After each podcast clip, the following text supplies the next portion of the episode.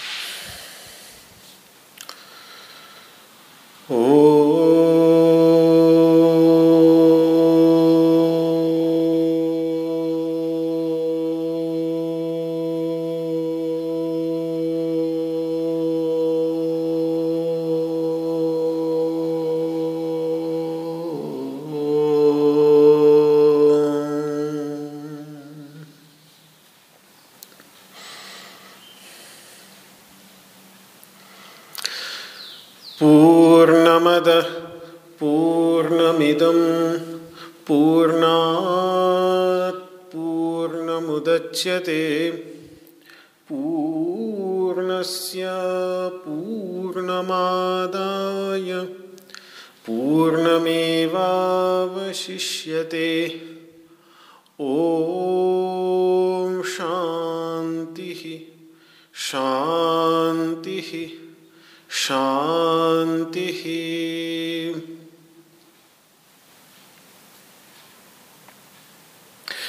शङ्करं शङ्कराचार्यं केशवं बादरायणं सूत्रभाष्यकृतौ वंदे भगवन्तौ पुनः पुनः।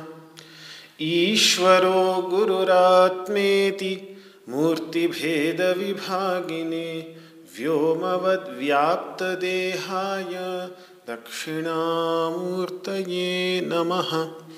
ओम शांति शांति शांति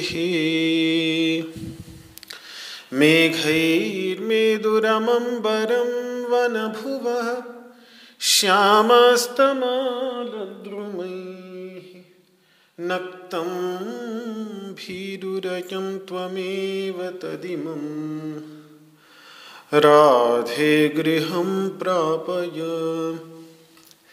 इत्थं नन्दनिदेशतश्चलितयोः प्रत्यध्वकुञ्जद्रुमम्। राधा माधवयोर्जयन्ति यमुना। कूले रहः केलयः।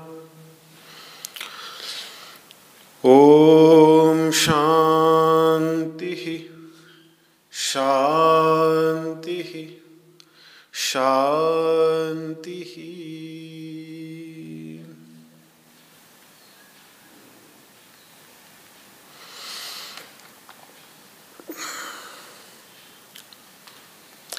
ओम नमो भगवते वासुदेवाय। श्रीमद् भगवद गीता के पुरुषोत्तम योग नामक पंद्रहवें अध्याय के आठवें श्लोक में भगवान जीव तत्व का वर्णन करते हुए कह रहे हैं शरीरम यदवाप्नोति यच्चाप्युत्क्रामतीश्वरः गृहीत्वैतानि संयाति वायुर्गन्धानिवाशयात्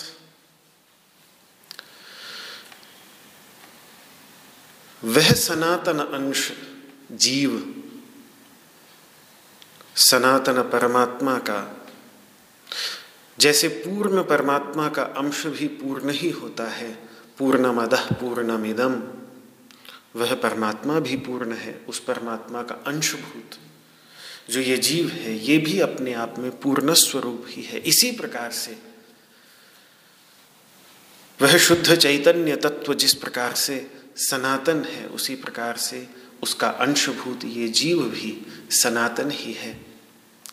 जो जिसके विषय में भगवान ने कहा कि ये जीव स्वयं तो प्रकृतिस्थ होता ही है।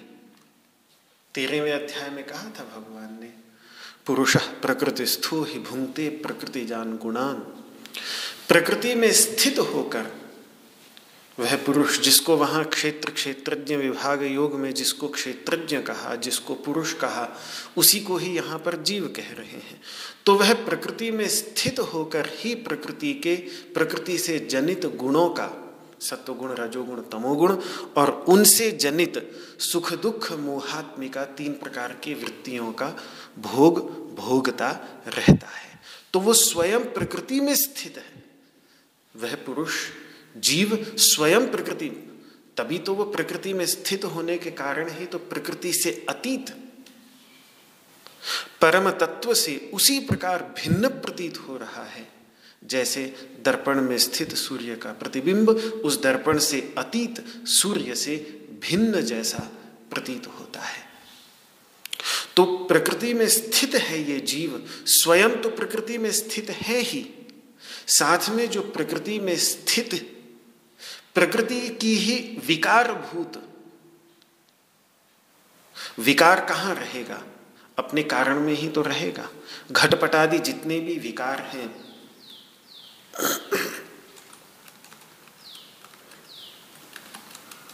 घट, मिट्टी का घड़ा, जितने भी, जो भी मिट्टी के विकार होंगे।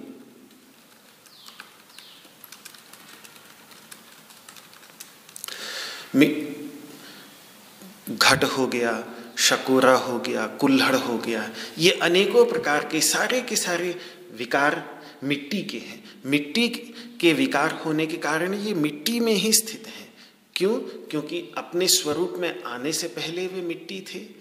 जिस समय वो अपने अपने अलग अलग स्वरूपों में दिख रहे हैं, उस समय भी वास्तव में वो मिट्टी ही है। मिट्टी से अतिरिक्त कुछ नहीं। उनके स्वरूप को मिट्टी से अलग करके कुछ देखना चाहें तो नहीं, वो मिट्टी ही है उस समय भी, और अंत में भी वो मिट्टी में ही विलीन हो जाएँगे। इसी प्रकार से ये पाँच इंद्रियाँ, मन, छठा मन, ये प्रकृति में से ही निकले हैं, प्रकृति में ही स्थित हैं और प्रकृति में ही विलीन हो जाएँगे। इसीलिए इनको भगवान ने पिछले श्लोक में प्रकृतिस्थ कहा। इस पर थोड़ा प्रकाश डालने का कल ध्यान नहीं रहा। तो इसीलिए आज पुनः उस पर प्रकाश डाल रहा हूँ, प्रकृतिस्थ शब्द पर, जो पिछले श्लोक में था, कि ये सब चूँकि प्रकृति से ही निकले हैं, पाँच इंद्रियाँ, मन, और ये उपलक्षण है सत्रह तत्वों के जिनसे निकल, जिनसे मिलाकर सूक्ष्म शरीर बनता है। पाँच ज्ञानेन्द्रियाँ पाँच कर्मेंद्रियाँ, पंच प्राण, मन, बुद्धि, ये सत्रह तत्व और मन बुद्धि के अंतर्गत ही चित्त और अहंकार भी आ जाएगा। तो कई बार इनको अठारह भी कह देते हैं, कई बार उन्नीस भी कह देते हैं। सांख्य दर्शन में सत्रह तत्वों की प्रसिद्धि है। अन्य स्थानों में अठारह तत्वों की चर्चा अधिक आती है। तो इसीलिए जो भी तत्व वही हैं सारे के सारे सूक्ष्म शरीर के प्रतिपादक हैं। तो ये सारे के सारे प्रकृति से निकले होने के कारण प्रकृति में ही स्थित हैं। इसीलिए भगवान इनको मन ष्ठानी इंद्रियाणी, प्रकृतिस्थानी, इनको प्रकृतिस्थ कह रहे हैं। तो वो पुरुष स्वयं, जीव स्वयं भी प्रकृतिस्थ है और ये इंद्रियाँ भी प्रकृति में ही स्थित हैं। तो जब प्रकृति में स्थित हो जाता है जीव तो वो इन प्रकृति में ही स्थित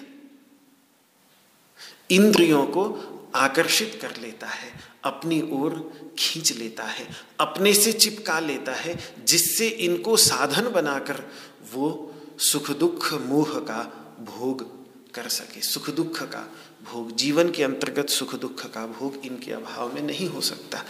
इनको उपकरण बनाकर ही सुख दुख भोग हो पाता है। ये सुख दुख भोग के साधन है। स्थूल शरीर सुख दुख भोग का स्थान है और सूक्ष्म शरीर सुख दुख भोग के साधन है। ये थोड़ा सा दोनों में भेद है। जैसे मूवी थिएटर हो गया, वो हो गया स्थान। मूवी देखते समय जो भी हमें कभी हँसी, कभी रोना अलग अलग भाव आते हैं मूवी देखते समय, उसके लिए स्थान जो है वो थिएटर है और उपकरण जो है वो सब प्रोजेक्टर स्क्रीन वगैरह, ये सारे के सारे उपकरण हैं। तो इसी तरीके से स्थान जो है, ये स्थूल शरीर है और उपकरण जो है, ये स्थूल शरीर के अंतर्गत विद्यमान जो शक्तियाँ कार्य कर रही हैं, पाँच इंद्रियों के रूप में, मन, बुद्धि, अहंकार, चित्त, इन सब के रूप में, मन से यहाँ चारों का ही ग्रहण होगा। छठा जो मन कहा है, उससे मन, बुद्धि, अहंकार चारों का ही ग्रहण होगा। ये तो ये ये सारे के सारे प्रकृति में ही स्थित हैं और उनको वो अपनी ओर खींच लेता है, कर्षति आकर्षित कर लेता है और आकर्षित करके अपने साथ इतना चिपकाए रहता है कि शरीर में आता है तो भी इनको साथ लेकर आता है और शरीर छोड़कर जाता है तो भी इनको साथ लेकर छोड़ता है। ये बात इस आठवें श्लोक में जिसका भी मैंने उच्चारण किया, जिसका कुछ विचार कल कर चुके थे, कि शरीरम यदवापनोति, जब ये शरीर को प्राप्त करता है यच्चाप्युत्क्रामत ईश्वर और इस शरीर का ईश्वर यानी इस शरीर का स्वामी यानी जीव, जब इस शरीर को छोड़ कर जाता है, शरीर में से निकल कर जाता है तो एतानी प्रकृति में ही स्थित जो ये छह हैं मन और पाँच कर्मेंद्र पाँच ज्ञानेन्द्रियाँ इनको लेकर ही अपने साथ जाता है। और उसी मन के अंतर्गत सारे संस्कार, अविद्या आदि, वो सारे के सारे भरे पड़े रहते हैं। इन सबको साथ लेकर ऐसे चलता है जैसे वायु, पुष्प, कस्तूरी, जो भी गंध के स्थान हो, सुगंधी के स्थान हो, उन सुगंधी दुर्गंधी के स्थानों में से सुगंधी दुर्गंधी को साथ लेकर उड़ती है वायु। उसी प्रकार से ये प्राणवायु भी जब इस शरीर में से निकलती है तो इन सबको अपने साथ लेकर ही निकलती है, और जब इस शरीर में प्रवेश करती है तो भी इन सबको अपने साथ लेकर ही प्रवेश करती है। तो ये अनुगीता पर कुछ विस्तृत, अनुगीता में कुछ और विस्तृत विचार किया है। आजकल अनुगीता पर ही समय मिलने पर स्वाध्याय होता है। तो उसके साथ भी मिलाकर इस प्रसंग को देखता हूँ। तो वहाँ बड़ा गूढ़ निरूपण है अनुगीता के अंतर्गत। कुछ स्थानों में भगवान ने बहुत ही गूढ़ निरूपण किया है। कई बार और बहुत ही मानवीय शरीर के अंतर्गत जो स्थूल शरीर में तत्व हैं। उन स्थूल शरीर में विद्यमान तत्वों को आधार बनाकर सूक्ष्म शरीर का निरूपण किया है तो बड़ा गूढ़ हो जाता है कभी कभी पर जितना समझ में आता है, उस आधार पर मैं आपके सामने वहाँ का विचार रखता हूँ कि ये जो बात यहाँ पर कही भगवान ने कि शरीरम यदव आपनोति ये शरीर में प्रवेश जो करता है तो इसकी क्या प्रक्रिया होती है? तो वहाँ के विचार को जिस प्रकार नीलकंठाचार्य जी ने, जिन्होंने पूरी महाभारत पर, उन्होंने ही पूरे महाभारत पर शतसाहस्री संहिता है महाभारत, सौ हज़ार सौ हज़ार यानी एक लाख श्लोकों की, एक लाख श्लोकों की संहिता महाभारत है।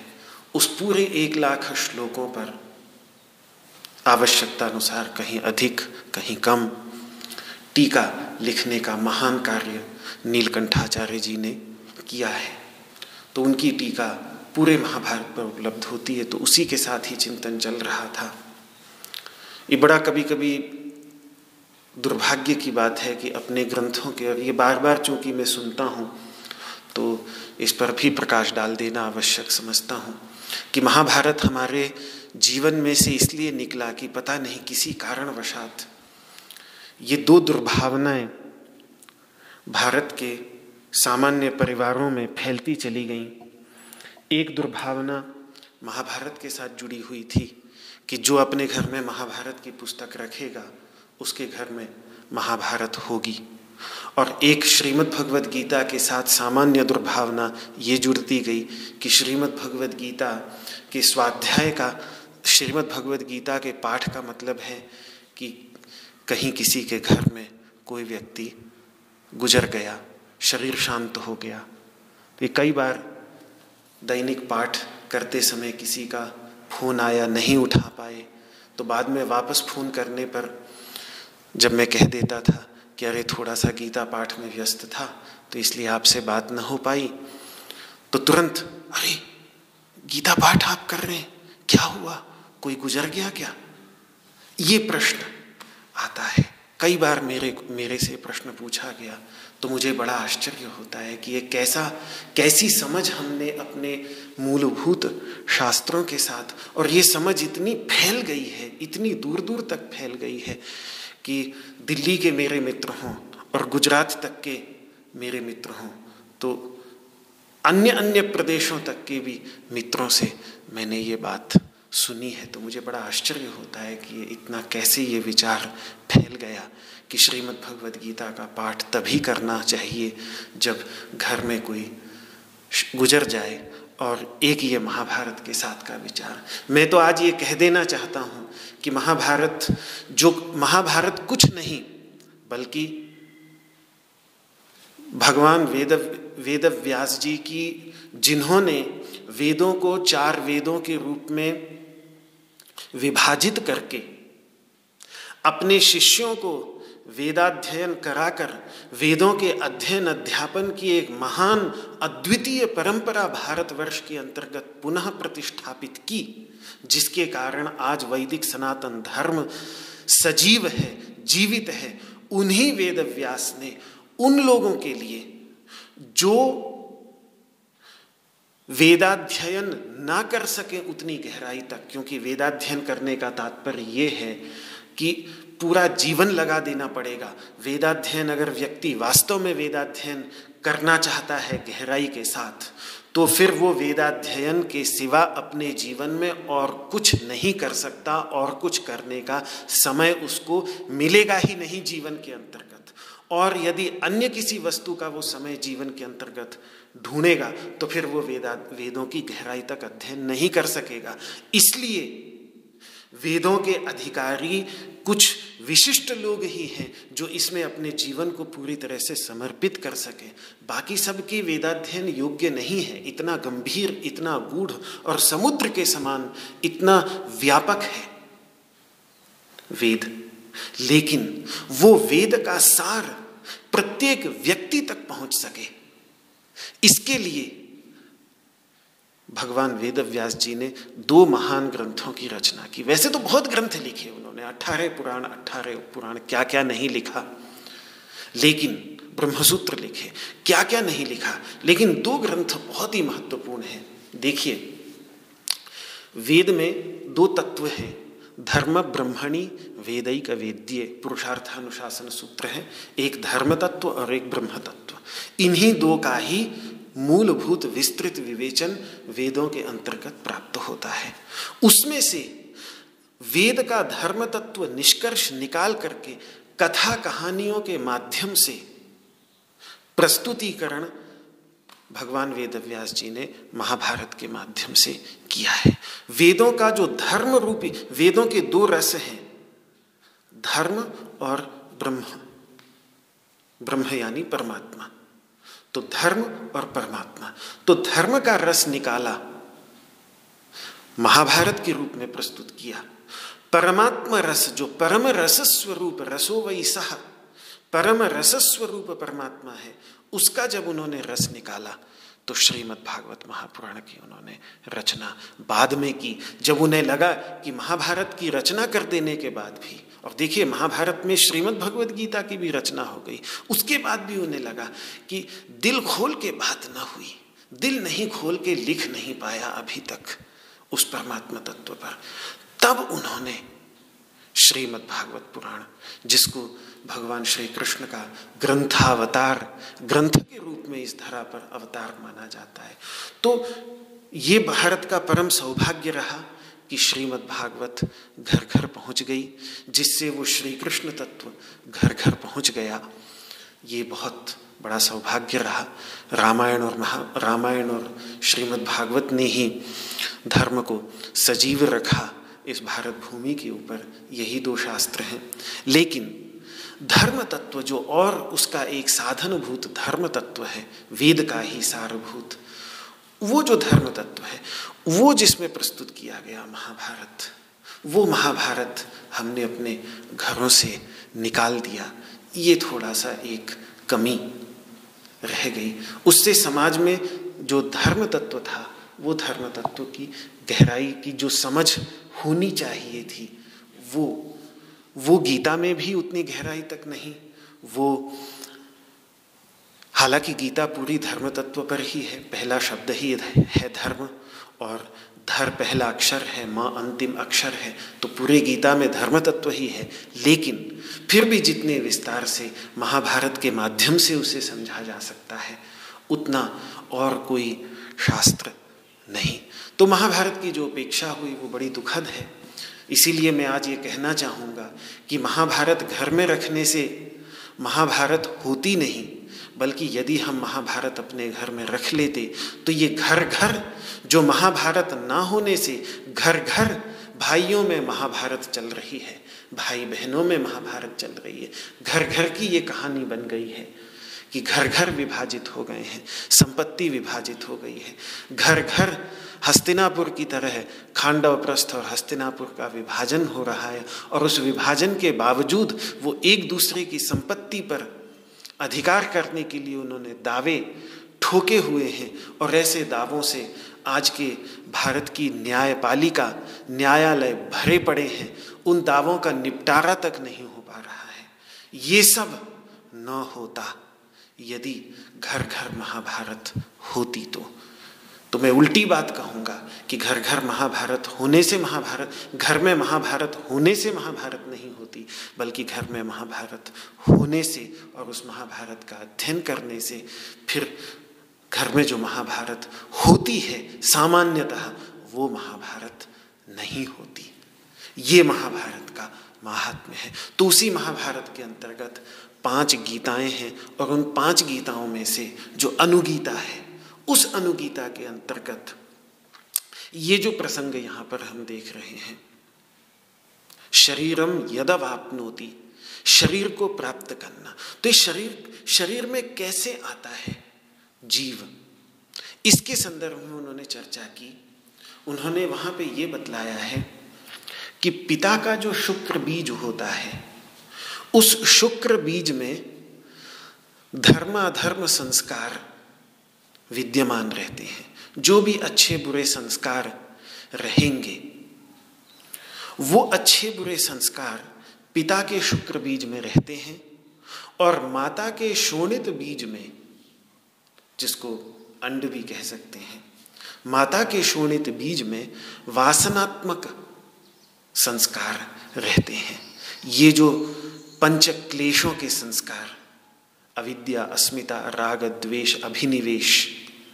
इनकी जो वासना मैंने जो पीछे भेद किया था आपके सामने, संस्कार और वासनाएँ, जब संस्कार बहुत गहरी, बहुत प्राचीन काल से चली आ रही हैं जो, उनको वासनाएँ कहते हैं और ये पूर्व जन्म के पूर्व जन्मों के जो शुभाशुभ कर्म होते हैं, इन शुभाशुभ कर्मों के जो संस्कार हैं, उनको संस्कार कहते हैं। तो वासनाएँ रहती हैं माता के शोणित बीज में और धर्माधर्म रूपी संस्कार रहते हैं पिता के शुक्र बीज में। और जैसे ही ये दोनों के दोनों मिल जाते हैं, एक ही भूत हो जाते हैं तो ये संस्कार, उधर से धर्माधर्म संस्कार और इधर से पंचक्लेशात्मक वासनाएँ, ये दोनों के दोनों मिलकर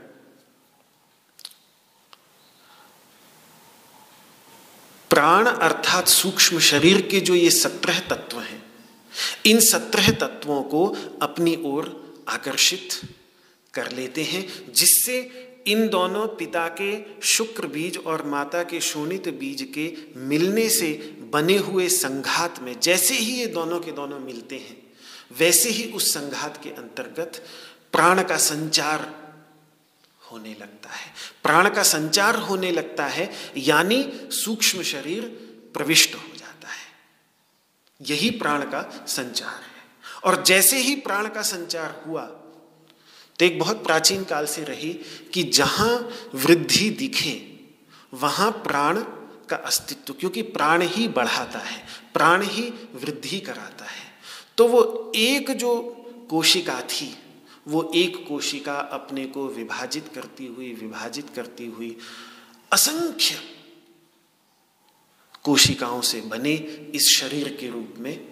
तो ये वृद्धि जैसे ही वहाँ प्राण का संचार हुआ, और वो प्राण का संचार तभी होता है जब पिता की तरफ़ से संस्कार और माता की तरफ़ से वासनाएँ।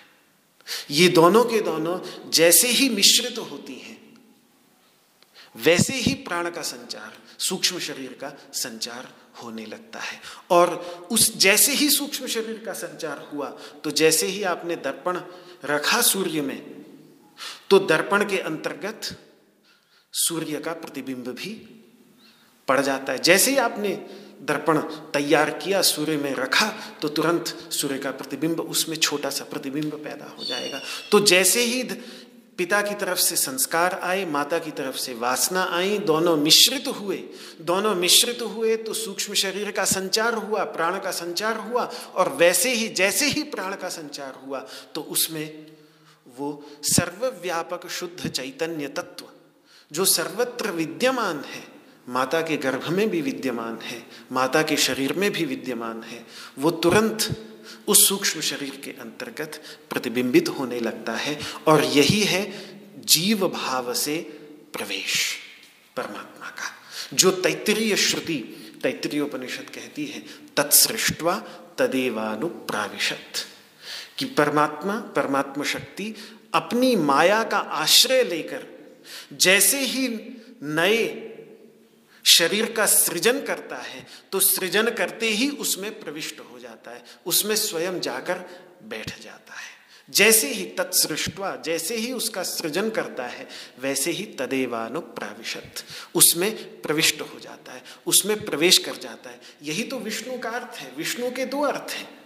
विष्णु एक विष धातु का अर्थ होता है, व्याप्त करना, व्यापना। तो एक विष्णु का अर्थ होता है सर्वव्यापक। एक विष धातु का अर्थ होता है प्रवेश। प्रवेश करना, प्रवेश में जो विष धातु है, वो वाली धातु। तो सब में चूँकि ये प्रविष्ट है, इसलिए भी इसको विष्णु कहते हैं। तो सर्वव्यापक है और सर्वव्यापक होने के कारण ही सबके अंतर्गत जो प्रविष्ट है। और जैसे ही वो प्रविष्ट हो गया, जैसे ही वो प्रवेश कर गया, वैसे ही फिर वो उस उपाधि से उपहित हो गया। जैसे घट के अंतर्गत प्रविष्ट हो जाने पर आकाश घट की उपाधि से सीमित तो हो गया। वेदांत की टेक्निकल टर्मिनोलॉजी पारिभाषिक शब्दावली में कहूँ तो घट के अवच्छेद से अवच्छिन्न हो गया। या दर्पण के अंतर्गत प्रतिबिंबित हुआ तो दर्पण के प्रतिबिंब से दर्पण दर्पण रूपी उपाधि से वो उपहित हो गया, सीमित हो गया, छोटा सा हो यही है प्रवेश। तो जैसे ही प्राण लिंगात्मा, जो वो सूक्ष्म शरीर जिसको कह रहे हैं, जिसको मैं सूक्ष्म शरीर कह रहा हूँ यहाँ पर, वो सूक्ष्म शरीर का जैसे ही उस स्थूल शरीर के अंतर्गत संचार होता है, वैसे ही उसमें प्रतिबिंबित होते ही वो सीमित तत्व, जीव अंश जिसको यहाँ पर भगवान कह रहे हैं, वो ममई वांशो जीवलोके जीवभूत सनातन, वो परमात्मा का वो छोटा सा अंश, जीव जो हम हैं, वो अस्तित्व में आ जाता है। और ये बड़ी दिव्य घटना होती है, बड़ी दिव्य घटना होती है। पीछे कुछ वर्ष पहले एनाटॉमी का एक वीडियो कि माता के गर्भ में उस क्षण में जिस समय शुक्र शोणित शुक्र यानी पिता का बीज और शोणित माता के गर्भ में विद्यमान जो शोणित अंड है उस अंड में जैसे ही इन दोनों का संयोग होता है तो किस तरीके से ये वास्तव में मुझे इस ओर ध्यान दिलाया एक आ, स्वामी राम साधक राम यहाँ पर आश्रम है। स्वामी राम का उनके बड़ा बड़ा भारी उनका यहाँ पर हिमालयन मेडिकल हॉस्पिटल भी है। तो बहुत डॉक्टर्स वहाँ पर आते हैं। तो एक पूना से गायनाकोलॉजिस्ट डॉक्टर थी बहन थी। तो वो आती थी गीता के प्रवचन जब वहाँ पर चलते थे तो उन्होंने मेरा इस ओर ध्यान आकर्षित किया। गायनाकोलॉजिस्ट होने के कारण। और उन्होंने मुझे वो वीडियो भी भेजा, जो इंटरनेट पर सामान्यतः उपलब्ध भी है, कि जिस क्षण में पहले उन्होंने मुझे बताया कि जो पिता का शुक्र होता है, वो स्वयं ही तेजस स्वरूप होता है। अगर आप उसको माइक्रोस्कोप के नीचे रखें तो उसको प्रकाशित करने के लिए अन्य किसी प्रकाश की आवश्यकता नहीं पड़ती। वो स्वयं प्रकाश होता है। माइक्रोस्कोप के नीचे रखते समय ये उन्होंने मुझे बताया। और दूसरी बात उन्होंने मुझे बताई कि जैसे ही अंड के साथ वो बीज एकीभूत होता है माता के गर्भ में तो बड़ी एक रोशनी की चमक सी एक क्षण के लिए गर्भ के अंतर्गत बहुत सूक्ष्म चमक होती है, लेकिन वो चमक एक क्षण के लिए वो फैलती है। जैसे बिल्कुल एकदम से कोई शक्ति का विस्फोट, प्रकाश का विस्फोट हुआ, ऐसा एक बहुत हल्का सा विस्फोट माता के गर्भ के अंतर्गत प्रकाश का होता है, जिसको आधुनिक वैज्ञानिकों ने अपने उपकरणों से पकड़ा है। बड़ा दिव्य पता चलता है कि देखिए, हमारा ये मानव शरीर कितना अद्भुत इसकी प्रक्रिया है और उसी प्रक्रिया को गर्भोपनिषद इत्यादि उपनिषदों के अंतर्गत ध्यानस्थ होकर आज तो ये सब उपकरण हैं। इन उपकरणों के माध्यम से चिकित्सा वैज्ञानिक, जीव वैज्ञानिक देखते हैं। लेकिन प्राचीन काल में ये सब उपकरण न होते हुए भी ध्यानस्थ होकर अपने अंदर भारतवर्ष की माताएँ, भारतवर्ष के पिता इसका अध्ययन करते थे, इसका ध्यानस्थ होकर साक्षात्कार करते थे। तो जैसा उन्होंने समझा, वैसा मैं आपके सामने प्रस्तुत कर रहा हूँ। तो जैसे ही ये धर्माधर्म संस्कार पिता की ओर से और वासनात्मक संस्कार माता की ओर से आते हैं। तो वैसे ही ये सीमित तत्व अंश तत्व अस्तित्व में आ जाता है, यानी उस परमात्मा का जीव भाव से प्रवेश हो जाता है। इसीलिए प्रश्नोपनिषद में ये बात कही कि जब परमात्मा ने चिंतन किया कि भाई, मुझे अगर इस, मैं तो सर्वव्यापक हूँ सर्वव्यापक तत्व कैसे इसमें से उत्क्रमण करेगा, कैसे इसमें प्रतिष्ठित होगा, कैसे इसमें प्रविष्ट होगा, तब अपने को सीमित करने के लिए उसने प्राण तत्व का सृजन किया, सूक्ष्म शरीर का सृजन किया कि जिस सूक्ष्म शरीर का सहारा लेकर प्राण तत्व प्राण और सूक्ष्म शरीर एक ही चीज़ है। तो प्राण यानी सूक्ष्म शरीर का सृजन करके उस सूक्ष्म शरीर को उपाधि बनाकर वो असीम सर्वव्यापक तत्व भी सीमित बन जाता है। और उस सूक्ष्म शरीर का निर्माण वो मूल रूप से अविद्या, तमोगुण प्रधाना प्रकृति प्रकृति के कई स्वरूप हैं। प्रकृति विद्यात्मिका भी सत्वगुण प्रधाना भी है रजोगुण प्रधाना भी है। लेकिन ये तमोगुण प्रधाना जो अविद्यात्मिका प्रकृति है, उसका आश्रय लेकर के, सूक्ष्म शरीर का सृजन करके, और फिर उस सूक्ष्म शरीर से वह असीम तत्व अपने को सीमित कर लेता है। जिससे फिर उस पर ये छह भाव विकार, जन्म लेना, अस्तित्व में आना, बदलना, बढ़ना क्षीण होना और अंत में विनष्ट हो जाना। ये छह भाव विकार फिर उस पर अपना प्रभाव जमाने लगते हैं। इनका प्रभाव उस पर बढ़ने लगता है।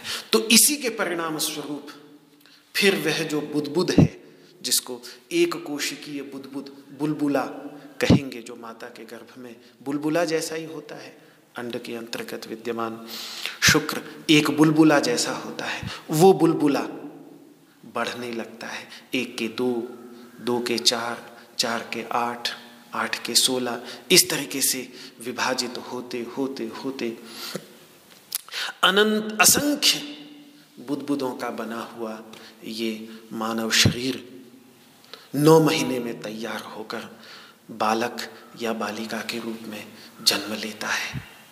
तो एक ये ये प्रक्रिया कि किस प्रकार से ये जो यहाँ पर बात कही, यहाँ पर तो भगवान ने केवल इतनी बात कह दी कि शरीरम यदव आपनोती, जो शरीर को प्राप्त कर लेता है। लेकिन उस शरीर को प्राप्त करने की प्रक्रिया क्या है? उस प्रक्रिया पर कुछ प्रकाश अनुगीता के अंतर्गत भगवान ने और उसको और खोला है नीलकंठाचार्य जी ने, जैसा मैंने आपके सामने प्रस्तुत किया। अब ऐसे ही ये उत्क्रमण की बात ये उत्क्रमण की जो चर्चा है, ये इस पर भी, इस पर उपनिषदों में काफ़ी विस्तृत चर्चा है। उस संदर्भ में कुछ आपके सामने रखता हूँ कि जब भी पिछले शरीर से अगले शरीर में जाता है तो भगवान यहाँ तो इतना स्पष्ट कह ही रहे हैं कि गृहित्वतानी संयाति वायुर्गंधा निवाशयात एतानी मतलब इनको इनको मतलब मन और पाँच इंद्रियाँ इन छह को साथ लेकर ही जाता है। यानी सूक्ष्म शरीर, वही सूक्ष्म शरीर को साथ लेकर ही जाता है। उसको मनष्ठ कह लीजिए, मनष्ठानी इंद्रियाणी कह लीजिए, और विस्तृत भाषा में सत्रह या अठारह तत्व कह लीजिए। तंत्र की भाषा में पुर्यष्टक भी कह देते हैं, जो आठ पुरियाँ हैं। केवल एक शरीर तो नवद्वारपुर है ही। इस नवद्वार पुर के अंतर्गत छोटी छोटी आठ पुरियाँ और हैं, जिनकी चर्चा हमें आगम ग्रंथों में देखने में आती है। तो उसको पुर्यष्टक कहते हैं, आठ पुरियाँ। जैसे एक बहुत बड़ा पुर हो गया तो एक बहुत बड़े पुर के अंतर्गत छोटी छोटी पुरियाँ, एक दिल्ली बहुत बड़ा नगर हो गया, उसके अंतर्गत फिर छोटे छोटे और पुरियाँ हैं। अलग अलग इलाके हैं। तो इसी तरीके से इस शरीर के अंतर्गत भी जो नवद्वारपुर है, इस नवद्वारपुर के अंतर्गत आठ पुरियाँ और हैं। वो आठ पुरियाँ हैं। पहली पुरी है कर्मेंद्रिय, पाँच जो कर्मेंद्रियाँ हैं। दूसरी पुरी है ज्ञानेन्द्रिय जो पाँच ज्ञानेन्द्रियाँ हैं वो। तीसरी पुरी है अंतकरण चतुष्टय, यानी मन बुद्धि अहंकार और चित्त। ये तीसरा शहर हो गया। एक शहर के अंदर ही जो उपनगर उपनगर कह सकते हैं इसको। तो ये उपनगर हो गए। तीसरा उपनगर हो गया अंतकरण चतुष्टय चौथा उपनगर हो गया चौथा उपनगर हुआ प्राण अपान व्यान समान और उदान। ये पाँच पंच प्राण। ये हो गए चौथा उपनगर। पांचवा उपनगर हुआ पंचतन मात्राएँ मतलब शब्द स्पर्श रूप, रस और गंध। ये हो गई पंचतन मात्राएँ। इनकी जो तन मात्राएँ, बाहर नहीं, अंदर इनका मन में जिस प्रकार से अनुभव होता है, वे हैं तन मात्राएँ जो मन के साथ जुड़ी हुई हैं। जिन तन मात्राओं के विषय में कहा था कि वे शाखाओं के अंत में फूटने वाली कोपलों के समान है, जो प्रारंभ में जब हम संसार वृक्ष का वर्णन पढ़ रहे थे तो वहाँ पर ये वर्णन आया था। तो वे पंच तन्मात्राएँ हुई पांचवी पूरी, पांचवा उपनगर। छठा उपनगर हुआ हमारी सारी इच्छाएँ, हमारी सारी कामनाएँ, जो असंख्य कामनाएँ भरी पड़ी हैं। वे हुआ, वे हुई छठी, छठा उपनगर। सातवां उपनगर हुआ सारे के सारे कर्मों के संस्कार। जितने कर्म हमने किए हैं, जिन कर्मों का फल अभी तक नहीं भोगा है, वो संस्कार जब तक वो अपना फल नहीं दे देते, तब तक वो संस्कार विनष्ट नहीं होते।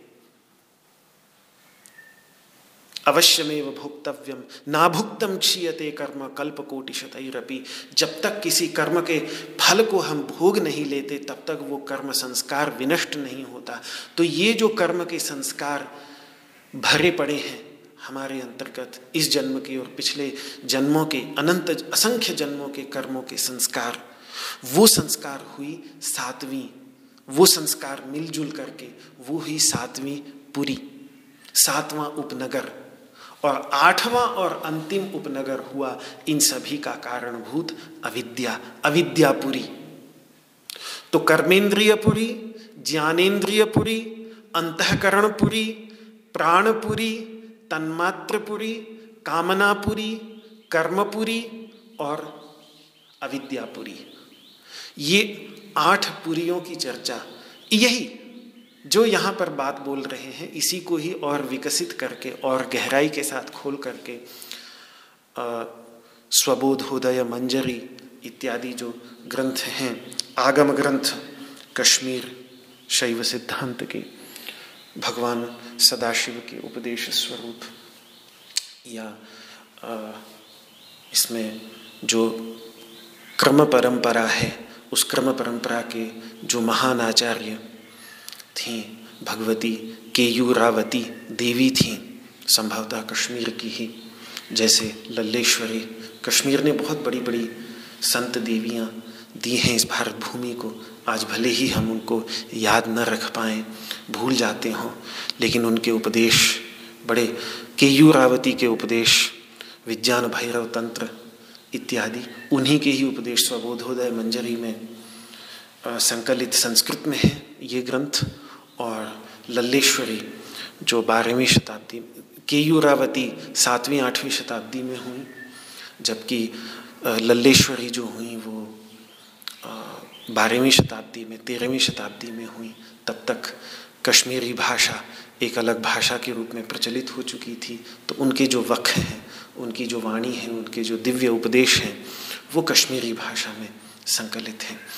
तो उन सब में कई बार ये अष्टपुरियों का आठ पुरियों का ज़िक्र आता है। तो ये आठ पुरियाँ ही सूक्ष्म शरीर हैं।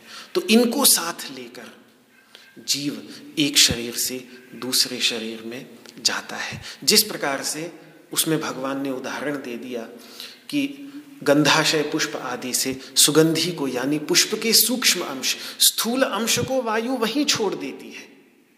और वो फूल फिर कुछ समय बाद मुरझा जाता है, समाप्त हो जाता है। उसकी पंखुड़ियाँ बिखर जाती हैं और वो मुरझा जाता है।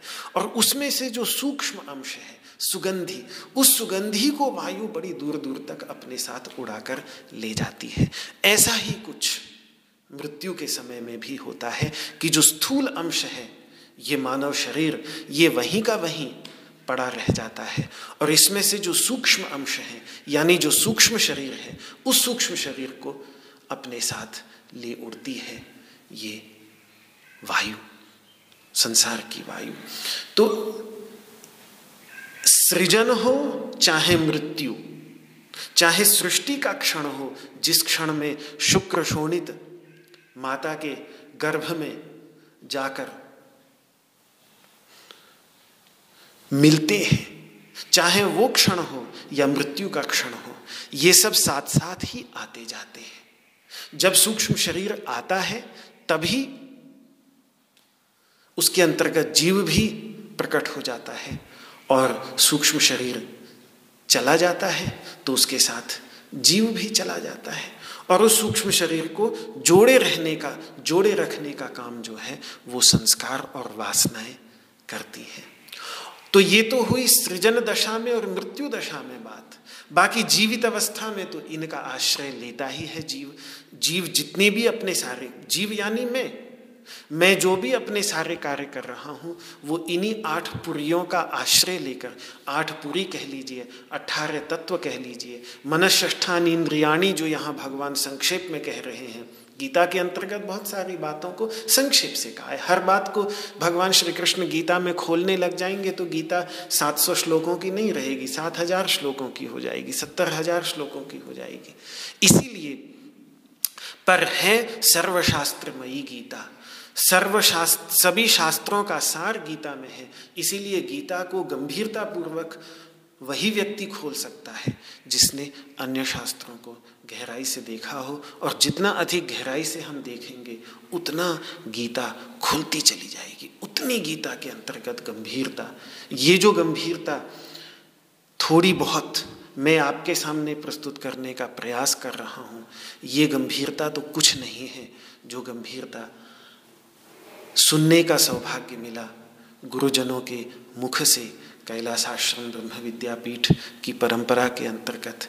ये तो एक जैसे चींटी अपने ही पैर से समुद्र को नापने की कोशिश करती है, वैसा एक प्रयास मात्र है। और क्योंकि अनंत, ज्ञान का अनंत समुद्र है उस ज्ञान के अनंत समुद्र में कौन व्यक्ति अपनी ही योग्यता के अनुसार, अपना जितना समय हो, जितनी शक्ति हो, उसी के अनुसार इस अनंत समुद्र में गोते लगाकर व्यक्ति अनेकों मणिमाणिक के जो इसमें हीरे जवाहरात छुपे हुए हैं, मोतियाँ छुपी हुई हैं, उन मोतियों को निकाल कर जब उनके प्रकाश में गीता के श्लोकों को हम देखते हैं तो आश्चर्य होता है कि गीता के ये सरल सरल से श्लोक भी कितने गंभीर कितने गंभीर तत्व इनके अंतर्गत विद्यमान हैं। तो उन सब के प्रकाश में जब इनको देखते हैं, तब हमें पता चलता है। तो मन में ही ये मन ष्ठान इंद्रियाणी ये जो बाकी पुरियाँ, जो अंत में तीन पुरियाँ बताई कामनापुरी संस्कारपुरी और अविद्यापुरी ये सारे के सारे पुरियाँ मन में ही मनष्ठान इंद्रियाणी मन में ही विद्यमान रहती हैं। तो जब मन जाता है तो मन के साथ ये भी जाते हैं। इसीलिए, और ये सारे के सारे, ये आठ पुरियाँ जो हैं, ये आठ पुरियाँ प्राणपुरी का आश्रय लेती हैं और प्राण ही फिर इस शरीर को मृत्यु काल में छोड़ता है। ये आखिरी जो हिचकी जैसी आती है, उदान वायु की जब कहने हैं कि उल्टी सांस चलने लगती है, वापस प्राण शरीर में जाना छोड़कर केवल ऊपर ही उठता है। तो उसको उदान वायु कहते हैं। उस उदान वायु, ऊपर उठने वाली वायु के साथ फिर वायु ही नहीं, उस वायु में ये आठों की आठों पुरियाँ भी उसके साथ इस शरीर को छोड़ देती हैं। एक ही क्षण पहले ये आठों पुरियाँ अपना कार्य करती हुई दिख रही होती हैं शरीर के अंतर्गत। लेकिन एक क्षण बाद ही, जैसे सुगंध निकल जाने के बाद, फिर फूल ज्यों का त्यों, वैसा ही गंध विहीन पड़ा रह जाता है। डाली पर और फिर मुरझाकर क्षीण होने लगता है। इसी प्रकार से ये शरीर की भी, मानव शरीर की भी स्थिति होती है। इसीलिए तो जब उपनिषदों में ये बात कही कि जब प्राण शरीर को छोड़ते हैं तो अपने साथ विद्या, कर्म और पूर्व प्रज्ञा इनको साथ लेकर जाते हैं। बृहदारण्य उपनिषद का वाक्य है, तम विद्या कर्मणि समन्वार भेते पूर्व प्रज्ञा च। विद्या का अर्थ हो गया अनुभव। जो भी अनुभव थे, कर्म कर्म का अर्थ हो गया, कर्म संस्कार, वे संस्कार अनुभव, संस्कार और पूर्व प्रज्ञा पूर्व प्रज्ञा का अर्थ है पीछे जो शुभाशुभ कर्मों के सुख दुखात्मक फलों का अनुभव किया था, उनसे जनित राग द्वेषादि की वासनाएँ और उन वासनाओं की मूलभूत अस्मिता और अस्मिता की भी मूलभूत अविद्या। इन सबको साथ लेकर वो प्राण, ये प्राण के अंतर्गत ही ये सारे के सारे साथ ही साथ इस शरीर को छोड़कर चले जाते हैं। तो उस समय प्राण ऐसे साथ लेकर जाता है, वहाँ वर्णन जो उपनिषद में आता है, वो ऐसा वर्णन आता है कि तद्यथा अनह सुसमाहितम, जैसे बहुत ही अच्छे तरीके से लदा हुआ छकड़ा, बैलगाड़ी, सामान लाद कर एक गाँव को छोड़कर दूसरे गाँव की ओर चल पड़ता है।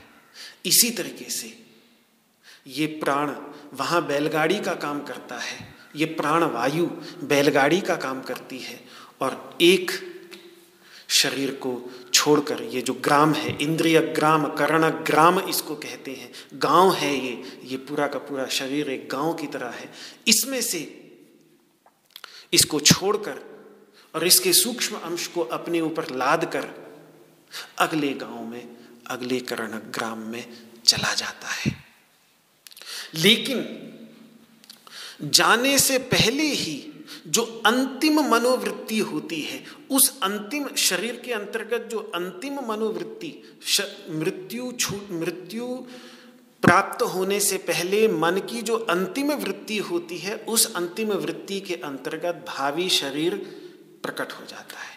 इसीलिए भगवान ने आठवें अध्याय में ये बात कही कि यम यम वापि स्मरण भावम त्यजत्यंते कलेवरम तम तमेवती कौनते सदा तद्भा। अंतमति सोगति, बड़ी प्रसिद्ध।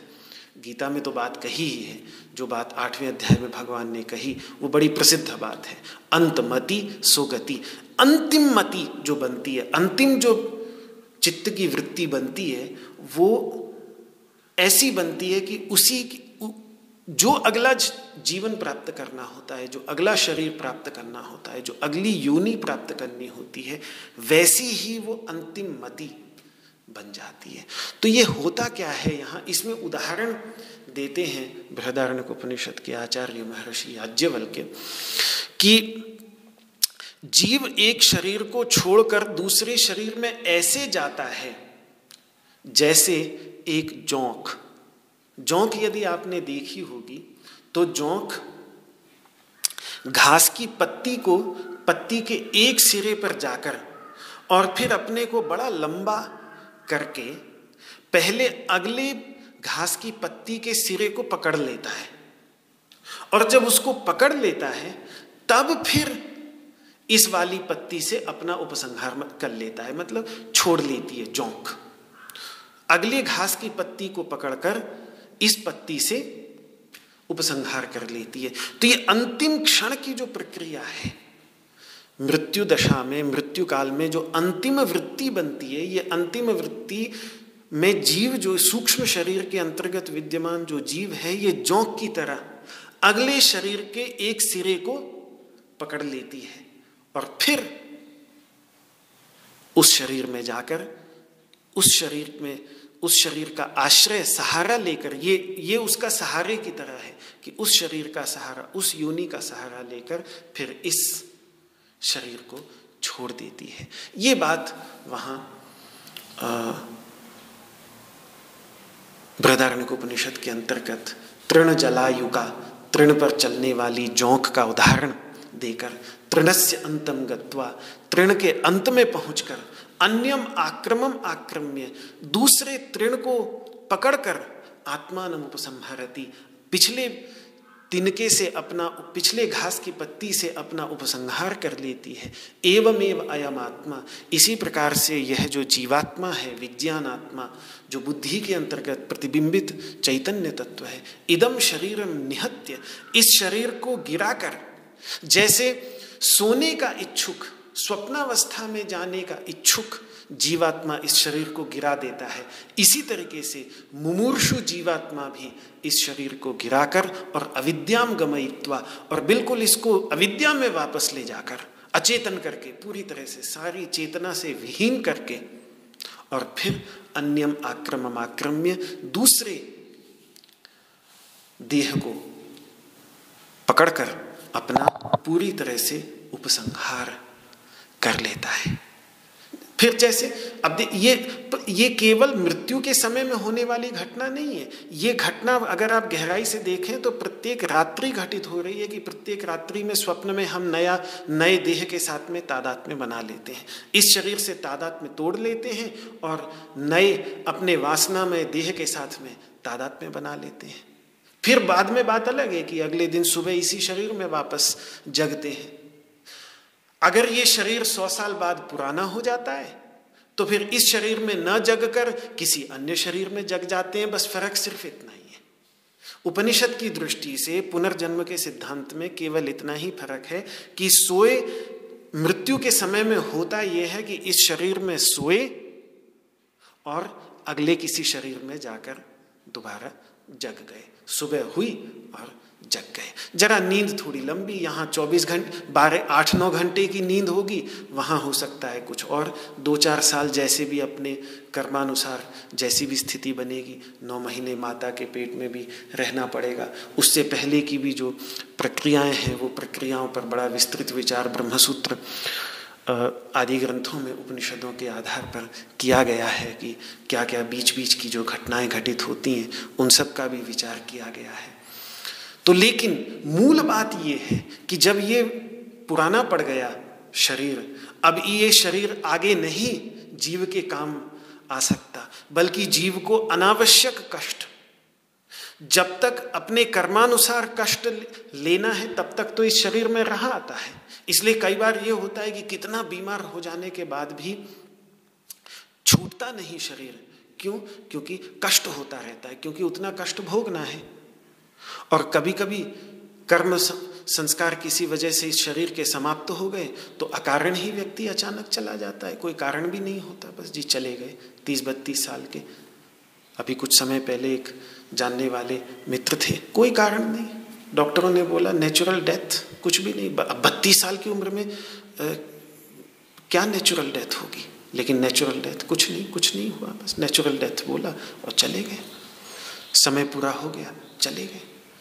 तो किसी कारणवशात, लेकिन सामान्यतः होता यह है कि शरीर जब पुराना हो जाता है तो उसमें उदाहरण देती है बृहदारण्य उपनिषद कि जैसे देखो एक सुनार सुनार के पास कोई पुराना गहना लेकर आता है तो उस पुराने गहने में से वो सोना लेकर पुनः उस सोने से नए और पहले से और अधिक सुंदर गहना बना देता है, सुनार। तद्यथा पेशसकारी, जिस प्रकार से स्वर्णकार पेशसो मात्रा मपादाय स्वर्ण की वो मात्रा उसमें से लेकर, पुराने गहने में से स्वर्ण की कुछ मात्रा लेकर अन्य नवतरम कल्याणतरम रूपम तनुते।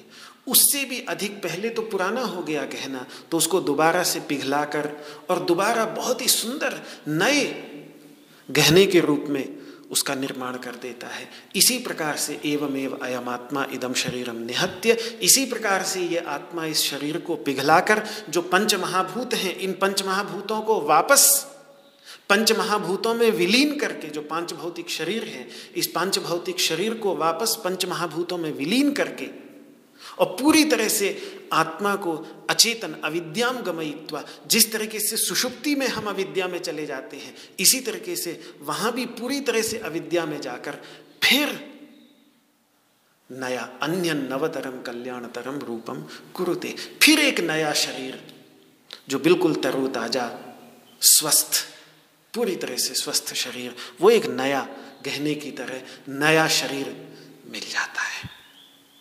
बस ये प्रक्रिया वहाँ पर घटित होती है। मूल बात यही है कि इस सारे चक्र के मूल में एक बात जो है, वो है क्या? वो है ये कामनापुरी कर्मपुरी और अविद्यापुरी यही मूल में है। इसीलिए फिर कामनाओं के अनुसार ही वो नूतन शरीर मिलता है। ये बृहदारण्य उपनिषद बतलाती है अथो खलवाहु। इसीलिए आचार्य लोग कहते हैं, उपनिषद कह रही है कि काममय एवायम पुरुष। ये पुरुष जो है, काममय पुरुष है। स यथा कामो भवती, जैसी उसकी कामना होती है तत्क्रतुर्भवती वैसा ही वो निश्चय करता है।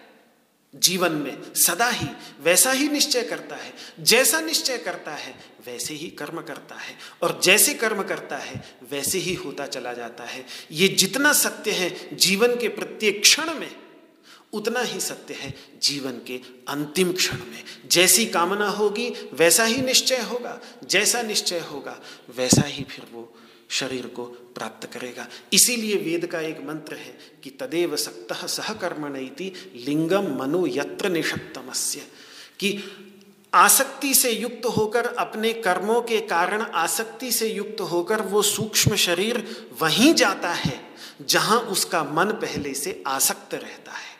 तो कामनाएँ ही उसके मूल में है। और यही कारण है कि ये कामनाएँ ही, ये ये जो तीन पुरियाँ हैं, कामनापुरी, संस्कारपुरी और अविद्यापुरी, ये तीन पुरियाँ ही जन्म मरण के चक्र को इस प्रकार से चलाती रहती हैं।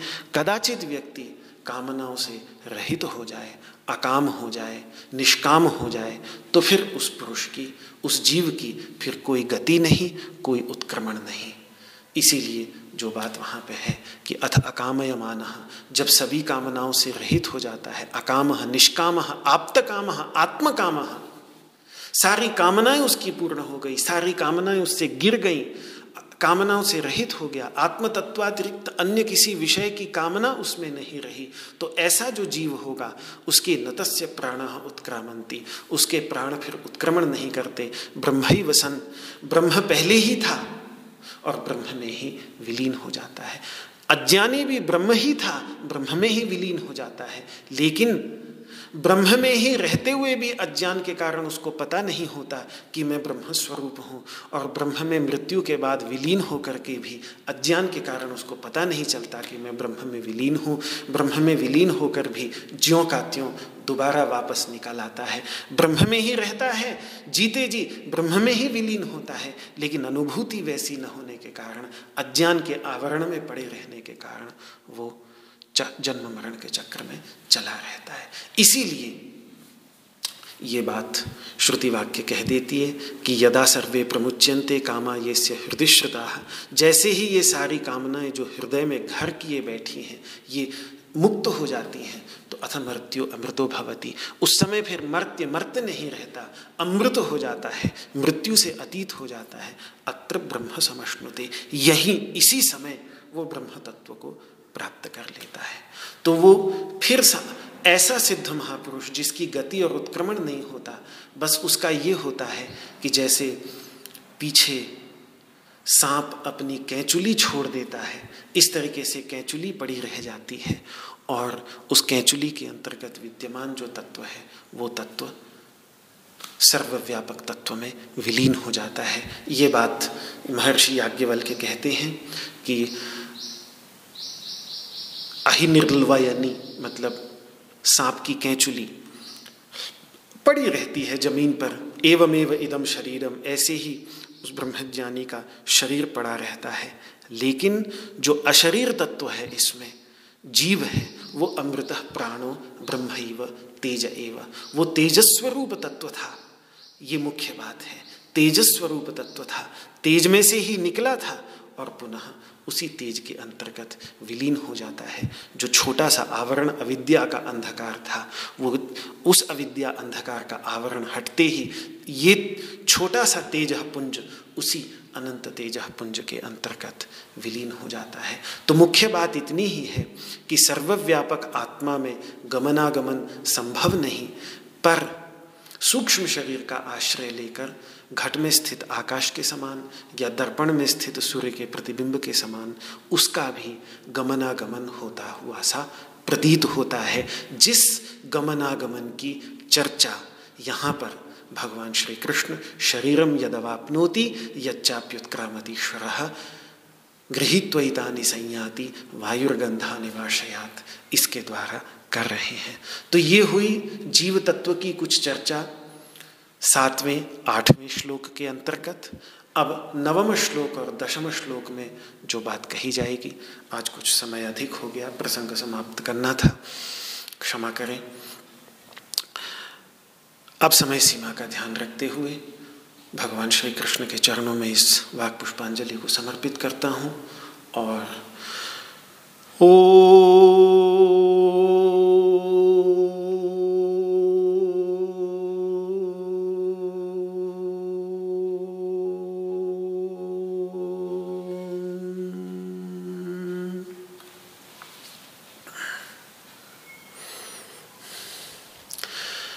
सर्वे भवन्तु सुखिनः, सर्वे सन्तु निरामयाः, सर्वे भद्राणि पश्यन्तु। मा कश्चिद्दुःखभाग् भवेत्। ॐ शान्तिः शान्तिः शान्तिः। श्री कृष्णार्पणमस्तु आपको मेरा हाथ जोड़ करके प्रणाम जय श्री कृष्ण जय श्री कृष्ण जय श्री कृष्ण